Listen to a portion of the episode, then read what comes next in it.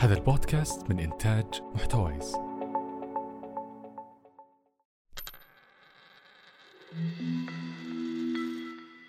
من مكاين الخياطة وحتى رحلة الشتاء والصيف أنا حسين علي وهذا بودكاست قرش. البودكاست اللي نستعرض فيه التجارب والقصص وأحيانا الهفوات وأحيانا البقعات ونفسرها بعين اقتصادية. لأن الاقتصاد أكثر من مجرد ريالات نوفرها بجيوبنا. طبعا عندي اليوم في الاستديو ضيف لطيف جدا اسمه محمد. محمد هو part-time قهوجي part-time منتج صوت part-time الشخص اللي نطقطق عليه في المكتب. للمعلومية محمد ما عنده نت 5G زين قبل فترة قاعد يتكلم عن مسلسل موارد الطبيعة ومدح وما أدري إيش وكذا. يوم جيت جلست معاه مشغله على HD جدك؟ مسلسل بهالجودة قاعد تتابع على HD أقول احتزم. ارفع الجودة. طير أم ال resolution فوق ولا تخاف من ال buffer. وخذ لك نت 5G من زين وشد الظهر. تفاصيل الحصول على الخدمة في وصف الحلقة. بس خلاص تقدر تطلع الحين. كان يا مكان في قديم الزمان سالف العصر والأوان. كان في مدينة اسمها كوتوموتو. مدينة كوتوموتو كانت من المدن السعيدة والثرية جدا. كوتوموتو يا حلوة. السبب في هذا أن النشاط التجاري فيها جدا متنوع وكبير. فمن السهل أنك تحصل على مهنة تكسب منها رزقك ومن السهل أنك تدخل هالمدينة وتبدأ تجارتك فيها. كان يحكم المدينة رجل يدعى الملك لقمان. كان معروف بطيبته وحرصه الشديد على مصلحة الناس. وكان هذا الملك وطيبته أحد الأسباب اللي خلت الناس تفضل العيش في مدينة كوتوموتو عن غيرها. وسط المدينة موجود سوق يدعى بسوق نجمة. كانت كثير من القوافل تقصد سوق نجمة عشان تعرض فيها بضائعها. الطلب كان عالي على أغلب البضائع المختلفة فاحتمالية أنك تبيع بضاعتك كلها في هالسوق بيوم واحد هي احتمال كبير جدا. كانت كوتوموتو من أفضل المدن في ذاك الوقت. الكل مبسوط الكل مرتاح فيها ما في فقر وحالة الاقتصاد فوق العال. وفي يوم من الأيام قرر الملك لقمان أنه يزور سوق نجمة كذا وياخذ نظرة عن كثب يطمن على وضع الناس والسوق. وفعلا كان حال السوق على أحسن ما يكون. بينما كان الملك في جولته السريعة كان يثني على رجال حكومته وعلى التجارة في السوق للجهود المبذولة في تنظيم العمليات ويقول لهم يعطيكم العافية. آه، كفو كفو. فحسب ما يقولون لأنه تنظمت العمليات وصار ما في فساد وكل تاجر قاعد يشتغل ومتأمن ومطمن على وضعه. إلين كان في تاجر قريب كذا قاعد يسمع كلام الملك وما عجبه الموضوع أو كان عنده يعني سالفة. هذا التاجر كان عنده ظن شعور. كان يعتقد إن الملك طايح في مشكلة ونكبة كبيرة وما حد منتبه لها ولا حتى الملك نفسه منتبه لها. فقرر التاجر إنه يحذر الملك من هذه المشكلة قبل ما تحصل ويتفاقم أثرها. جاء التاجر وسلم على الملك وقال له يا فيصل. وشوفك مع الجو أبغاك في كلمة راسي يا طويل العمر. قال له الملك أنت وش أنت أنت؟ وش تبي؟ قال له أنا تاجر اسمي يوسف عشت سنين طويلة في حياتي أبيع في السوق ومن خبرتي مراقبتي لنشاط السوق أبي أنبهك على مشكلة كبيرة راح تصير قريبا جدا قال له الملك آه، شنو هي المشكلة؟ قال له يا طويل العمر راح يصير تضخم في العملة اللي نستخدمها للتجارة يعني إن الدرهم الواحد راح يشتري بضائع أقل من قبل فراح تقل قيمته وثقة الناس في الدرهم الكتموتي بتقل برضو. الملك هنا أعطاه نظرة اللي من جدك أنت. أسخر على يوسف ورفض تصديقه. بطبيعة الحال كان يشوف كيف السوق مزدهر ومنتعش الناس تبيع وتشتري ومبسوطة وكل شيء. فيوسف المسكين انسحب عليه ورجع خايب. مرت الأيام والأشهر على أهل مدينة كوتوموتو. بعد مرور حول شي ست شهور حصل ما لم يكن في الحسبان. فجأة ومن دون سابق إنذار ينهار اقتصاد المدينة تدريجيا. الدرهم الكوتوموتي بدأ بالتضخم بشكل ملحوظ.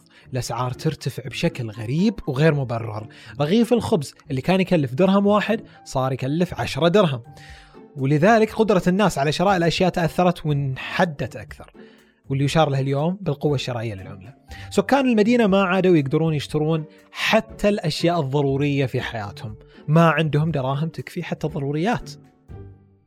ساءت الأوضاع أكثر مع الوقت ووصلت من السوء إلى أن الطبقة المتوسطة والغنية تأثروا بشكل كبير. كان واضح أن النكبة مو بسيطة لأنه حتى الناس اللي عليها ديون ما عادت تقدر تسدد ديونها والتجار ما عادوا يبيعون زي أول فقلت الحاجة للعمال لأن ما في سوق. وكذا ناس كثير خسرت وظائفها وارتفع معدل البطالة. في هذه اللحظة تفاجأ الملك لقمان باللي صار وفكر في حل المشكلة. قال في نفسه بما أن الفلوس هي ورق وما في قيمة فعلية للفلوس فماذا لو طبعنا فلوس أكثر ووزعناها على الناس بكذا الناس راح تستغني مرة ثانية. وهذا اللي سواه بالضبط. بس أصدر أمر ملكي للبنك المركزي في المدينة بطباعة أوراق نقدية أكثر بكثير. الفلوس هذه طبعا ينقال حركة ذكية تم توزيعها على الناس بحسب حاجتهم وطبيعة حياتهم. المهم كل اللي سواه الملك إنه زاد الوضع سوءا. التضخم بدأ يتضاعف بشكل مجنون. تتذكرون رغيف الخبز اللي قلنا كان بدرهم وصار ب 10 درهم؟ الحين صار ب 100 درهم والعاطلين على العمل صاروا نصف سكان المدينة. كلهم بدون عمل. هنا الملك رجع مرة ثانية ومحتار مو عارف إيش أسوي. وصل إلى طريق مسدود من الأفكار وفقد الأمل. بينما في حالة مخيفة من اليأس مرت بباله خاطرة.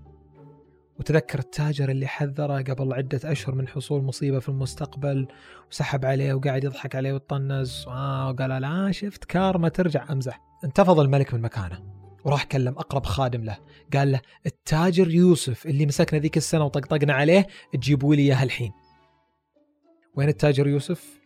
وين مكانه؟ وين يلاقونه؟ هذا ما نعرفه بعد الفاصل okay صار عندنا فاصل. حركات أمزح فاصل.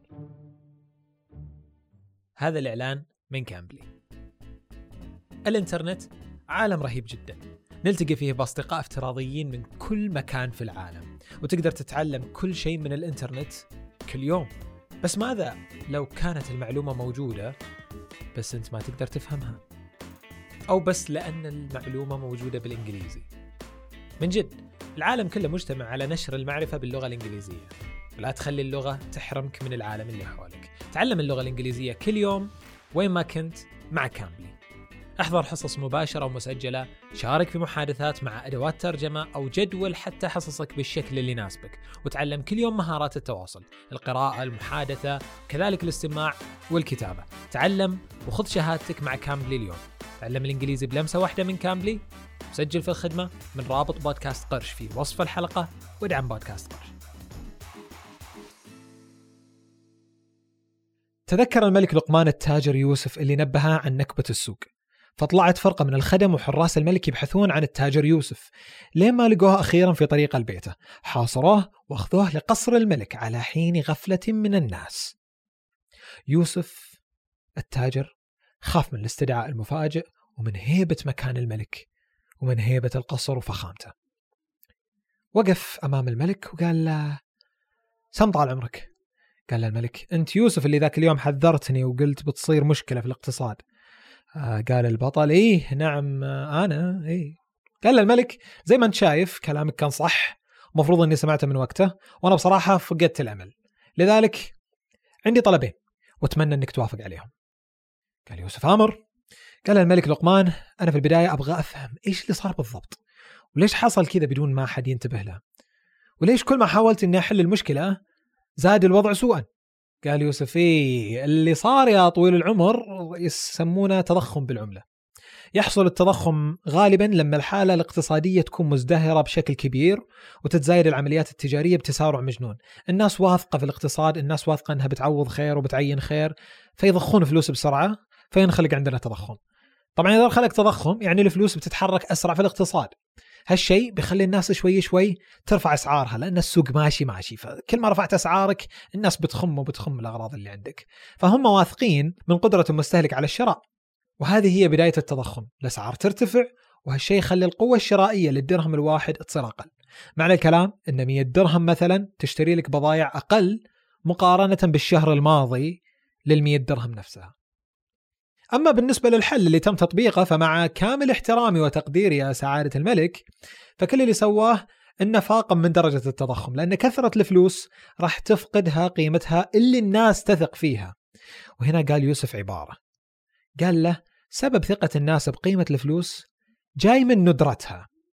فلما تتوفر عند الكل كمية دراهم ضخمة راح يتشجعون التجار على إنهم يرفعون أسعارها أكثر وأكثر. وكذا يزيد أثر التضخم. وزي ما لاحظت طال عمرك إن رغيف الخبز كان في فترة يكلف درهم بعدين عشرة وبعدين مع ضخ العملة زيادة صار مية. هنا الملك انبهر من وتعجب من ذكاء يوسف. صحيح إنه حس إن اللطم كف على وجهه لكن نباهه وفصاحة ولسان وقدرة على الشرح فمرت لحظة صمت كذا. بعدها سأل الملك أنت من وين تعرف كل هالأشياء؟ قال له يوسف صار لي أكثر من 20 سنة أبيع وأشتري هنا في السوق. ومن خلال مراقبتي وتحليلي للسوق وسلوك الناس في الشراء والبيع تعلمت أشياء كثيرة. طبعا أكيد خبرتي في البيع والشراء والتعامل مع مختلف الطبقات من الناس ساعدتني على اكتشاف الأنماط اللي تصير في الاقتصاد ناحية طلب وعرض وبيع وشراء. وهو يتكلم ويتكلم يوسف قاعد يهايط وكل شيء. شوي لسكت يوسف وقال له لا أنت قلت لي طلبين. وشو الطلب الثاني يا حضرة الملك؟ قال الملك راح أعينك لمنصب الوزير وهو أعلى منصب ممكن أعطيه أي أحد. أنت واضح أنك فاهم بشكل عميق إيش المشكلة هذه. عشان كذا أبيك تكون واقف على حلها وإدارتها مباشرة. طبعا يوسف كان تاجر يعني على حالة وكذا فتفاجأ من الطلب ومرت عدة ثواني في حالة صمت. فارس حط صوت ذا صرار الليل الجندب اللي صي صي صي صي قال الملك آه وش قولك يا يوسف؟ يوسف أو خلونا نقول الوزير يوسف كانت عنده عدة أفكار يعتقد من خلالها أنها بتحل الكساد الاقتصادي اللي صار في كوتوموتو. بس قال بياخذها واحدة واحدة على حسب الأهمية. فبالنسبة له كانت البطالة أول أهمية. فأول شيء قرر الوزير يوسف يوجه نظر الحكومة إلى استغلال الأراضي واستثمارها في الزراعة. إيش دخل الزراعة في البطالة؟ الهدف هنا هو تشغيل عدد كبير من العمالة في المجال الزراعي وبكذا يكون قلل بدرجة كبيرة من نسبة البطالة في كوتوموتو وفي نفس الوقت يكون عندهم محاصيل زراعية متنوعة يعني ما يحتاجون يشترون مصادر الأكل من برا اللي تزرعه بيدك تاكله بنفسك. الشيء الثاني اللي سواه البطل إنه قلل من طباعة الأوراق النقدية وربط الأوراق النقدية بالذهب. يعني أن الدرهم الكوتوموتي يمثل كمية محددة من غرامات الذهب. فمثلا 10 جرام ذهب يساوي درهم واحد. فصار البنك المركزي في المدينة ما يقدر يطبع فلوس على كيفه أكثر من كمية الذهب اللي موجودة في الخزنة. هالشيء خلى العملة تسترجع ثقة الناس فيها لأنها تمثل قيمة حقيقية للذهب مو قيمة معومة بس ورق مطبوع. وبكذا صارت العملة مرتبطة بالذهب تماما بحيث تصير الفلوس اللي موجودة بالاقتصاد هي فلوس تعكس قيمة حقيقية من الذهب. هذا الحل قلل من نسبة التضخم بدرجة كبيرة جدا في وقت قصير جدا. وتدريجيا رجعت واستقرت الأسعار لوضعها الطبيعي. ثالث شيء اقترحه يوسف هو تقليل نسبة الضرائب المأخوذة من الناس والتجار. وهذا نتج منه زيادة في القوة الشرائية لأن الناس صارت عندها فلوس أكثر تقدر تشتري فيها. وهالشيء بيشجع الناس ينفقون أموالهم أكثر. وبكذا تحرك الاقتصاد من جديد في دورته الطبيعية. بعد شهرين من تطبيق اقتراحات الوزير يوسف تعافى الاقتصاد من كساده أخيرا. رجعت الأسعار وضعها الطبيعي وصارت نسبة البطالة قريبة جدا من الصفر. ورجعت مدينة كوتوموتو لمكانتها الاقتصادية. ومو بس كذا بل إنها صارت في حال أفضل حتى من أيام عزها. قرر الملك لقمان إقامة حفل تكريم للوزير يوسف على مساهمته في إنعاش الاقتصاد في مدينة كوتوموتو وتم تكريم يوسف بوسام الشرف الملكي. ما خلصت القصة هنا. بينما كان الملك لقمان جالس مع وزيره في أحد الليالي قال الوزير للملك مهمتي ما انتهت. في شيء أخير لازم أقول لك عليه يا طويل العمر. قال له شنو؟ قال اللي صار قبل عدة أشهر من كساد و نكبة اقتصادية ترى ذا طبيعي. هذه دورة اقتصادية طبيعية. يعني بيصير مرة ثانية ترى. الاقتصاد يتحرك بشكل طبيعي في دائرة من قمة الازدهار وأدنى أسوأ درجات الكساد. الازدهار غالبا يسبب تضخم في العملة والكساد يسبب انحسار كامل في عمليات التجارية وزيادة في نسبة البطالة. فعلشان نقدر نقلل من آثارهم السلبية سواء الازدهار ولا الكساد بقول لك على شغلة مهمة. قال لا إيش هي الشغلة المهمة يا سعادة الوزير يوسف؟ قال يوسف الضرائب يا طويل العمر. إذا رفعت نسبة الضريبة معناها تقل الفلوس المتوفرة عند الناس. فكذا ما يقدرون يشترون أشياء زيادة. وبالتالي تخلي الناس يصرفون فلوس أقل وكذا يصير تباطؤ اقتصادي. قال الملك طيب شو الفائده إذا صار في تباطؤ اقتصادي؟ قال له يفيدك في انه لو كان الاقتصاد في حالة تسارع وبيروح إلى ازدهار مجنون فهنا يمدينا ندوس بريك شوي ونهدي اللعب فما يصير في تضخم سيء مرة. فلو رفعنا نسبة الضرائب العمليات التجارية بتكون أبطأ وبالتالي ما راح ترتفع الأسعار بشكل كبير. سأل الملك طيب وإذا خفضت الضريبة قال تخفيض الضريبة يكون حل كويس في حال كان الاقتصاد شبه ميت لأنك إذا قللت الضريبة بتزود الفلوس اللي بيد الناس فالناس يقدرون يشترون أشياء زيادة بالتالي يتشجعون إنهم يصرفون فلوس أكثر. ولما يشترون تبدأ تتحرك العمليات التجارية مرة ثانية وكذا نطلع من هفوة الكساد الاقتصادي. استعرض لنا الوزير يوسف صندوق العدة الخاص فيه لمواجهة وأصلاح الأعطاب الاقتصادية. حلول الوزير التاجر هي نفسها الحلول المستخدمة الآن. الحكومة تخلق وظائف مؤقتة. الحكومة تخفض من دعم العملة. الحكومة تتحكم في الضريبة. ودورك أنت كفرد أنك تفتح عينك على هالمعايير وهالمقاييس. كم نسبة البطالة؟ كم قيمة العملة مقارنة بالعملات الأخرى؟ وأخيرا إيش خطط الحكومة في الضريبة وتطبيقها؟ تقدر تستنتج منها إذا كان الاقتصاد منتعش ولا داخل بجدار. قام على إعداد نص الحلقة حسن الحسين وفاطمة زهير. بودكاست قرش هو أحد منتجات شبكة محتوايز. عملنا في بودكاست قرش على تحفيز الوعي في القضايا الاقتصادية. في قرارة أنفسنا نحمل مشاعر التقدير والامتنان لكل من يعمل في نشر الوعي والمعرفة. لذلك في آخر دقيقة أو ثلاث دقائق اقتطفنا لكم جزء ملهم من محادثة الدكتور منصور الحواسي في ديوانية التحول الصحي. أخيرا بترككم مع البودكاست جانب لطيف من حوار واعد جدا لشكل الرعاية الصحية القادم في المملكة. رابط البودكاست في وصف الحلقة أيضا. كان معكم حسين علي. دمتم بود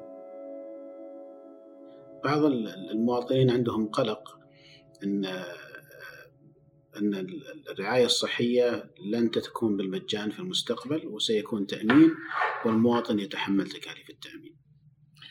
طيب هذه الحقيقة سؤال جميل بروفيسور لأنه يعني مهم نوضح للناس شركة الصحة القابضة والتجمعات الصحية هي مؤسسات أو تجمعات حكومية ولكن تدار بأسلوب مختلف. بمعنى تتاح لها المرونة القدرة على التحرك السريع تلمس احتياجات الناس وهي تتيح شيء هام جدا وهو البعد عن المركزية. لأنه كل مجموعة سكانية الآن في منطقة معينة ستكون هناك تجمع صحي مسؤول عنهم وبالتالي يعني يكون أقرب إلى معرفة أولوياتهم في هالمكان احتياجاتهم آه، ظروفهم الجغرافية ماذا يحتاجون في بعض يعني المناطق قد تكون عندهم حالات مرضية معينة أكثر مما موجود لدى